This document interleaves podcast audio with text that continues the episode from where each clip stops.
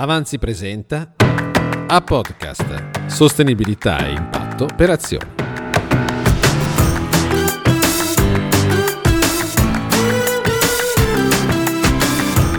Imprese e territorio, un connubio fertile, un connubio da indagare, soprattutto anche dopo la crisi del Covid che abbiamo e stiamo vivendo. Lo facciamo oggi in questo a-podcast dal coworking di via Ampère di Avanzi, sostenibilità per azioni.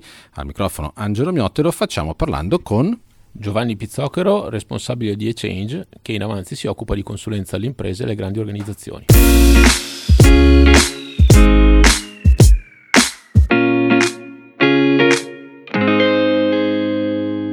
Imprese e territorio storicamente e soprattutto in Italia è un binomio profondo che parla spesso di conflitto tra lavoro e ambiente, tra lavoro e salute, ma dovrebbe parlare sempre di più valore condiviso, di valore generato, di costruzione di senso, di memoria, oltre che di ricchezza, di lavoro e di crescita dei territori. Sempre più oggi le imprese si affidano, si appoggiano alle dinamiche relazionali e dinamiche territoriali nel loro processo produttivo, nel loro processo caratteristico di creazione di valore e sempre più lo fanno in una logica estrattiva. La domanda che ci siamo posti è: come è possibile trasformare in questa logica in una logica da estrattiva a generativa? La seconda considerazione ha a che fare con l'Agenda 2030, che pone 17 obiettivi di altissimo respiro, ma siamo convinti che la vera sfida stia nell'applicare questi 17 obiettivi a una dinamica micro, quindi a una dimensione territoriale, provando a immaginare quali siano le piccole sfide, o meglio le grandi sfide in un territorio piccolo, e come l'impresa può dare risposta. E il terzo punto di partenza è il fatto che un'impresa è un attore di politica pubblica, che lo voglia o meno, e forse il nostro invito è quello di rendersene conto e di cominciare a ragionare in questo senso in modo, diciamo così, positivo e propositivo in filiera con gli enti pubblici.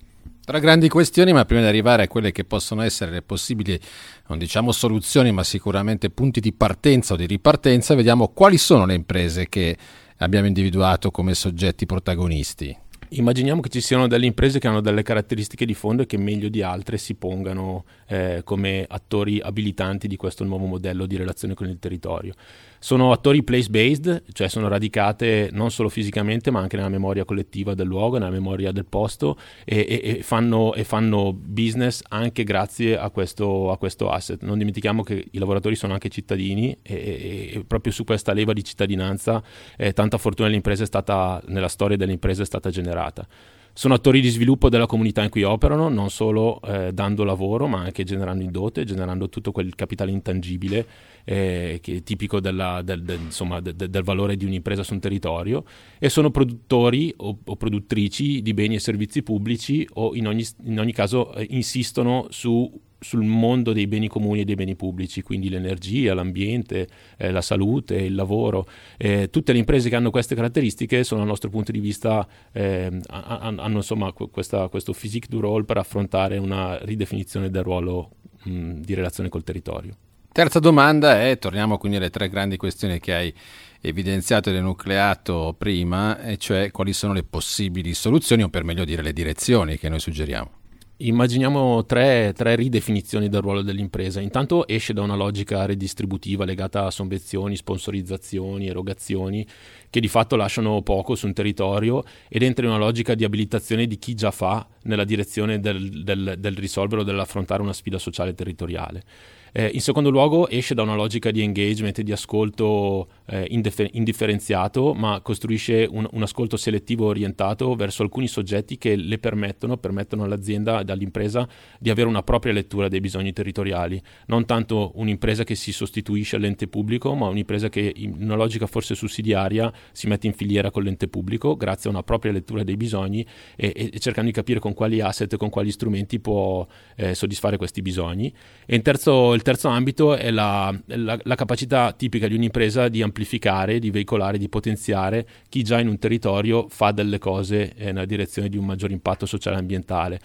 Noi auspichiamo che sempre più le imprese oggi aiutino a rafforzarsi, ad essere portatori di capacità, di esperienza, di competenza verso i soggetti territoriali, quindi già radicati sul territorio, che già fanno delle cose nella direzione dell'innovazione sociale.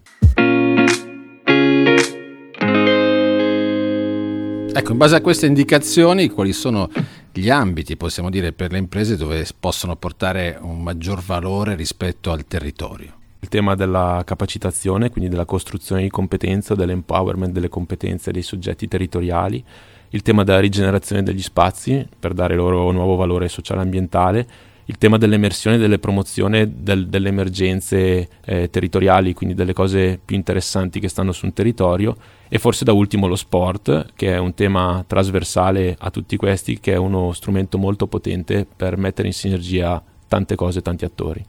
E su questo lascio la parola ad Emma Sarti, manager di A-Change.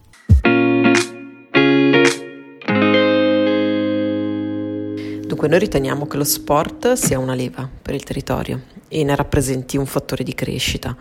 Pensiamo infatti in primo luogo che lo sport abbia la grande facilità di favorire la costruzione di reti e partenariati molti stakeholder. Questo perché riesce ad intercettare e a far dialogare soggetti molto diversi tra loro. Pensiamo ad esempio al settore privato, alle organizzazioni sportive, alle ONG, alle università, ai media. In secondo luogo, pensiamo che attraverso lo sport sia possibile incidere su tante questioni sociali: il benessere psicofisico, l'educazione e lo sviluppo di competenze e il più ampio tema della rigenerazione urbana.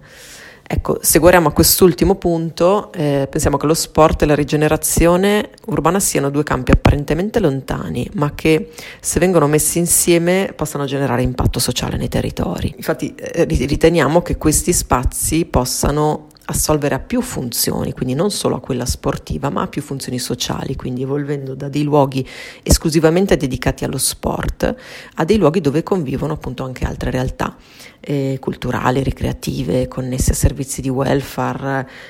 Noi li chiamiamo i community sport hub, ovvero appunto dei luoghi in cui convivono e collaborano realtà differenti, di settori differenti, e per questo occorre molta cura nel progettare le relazioni. Grazie per l'ascolto, seguite a podcast sul nostro sito avanzi.org. Alla prossima!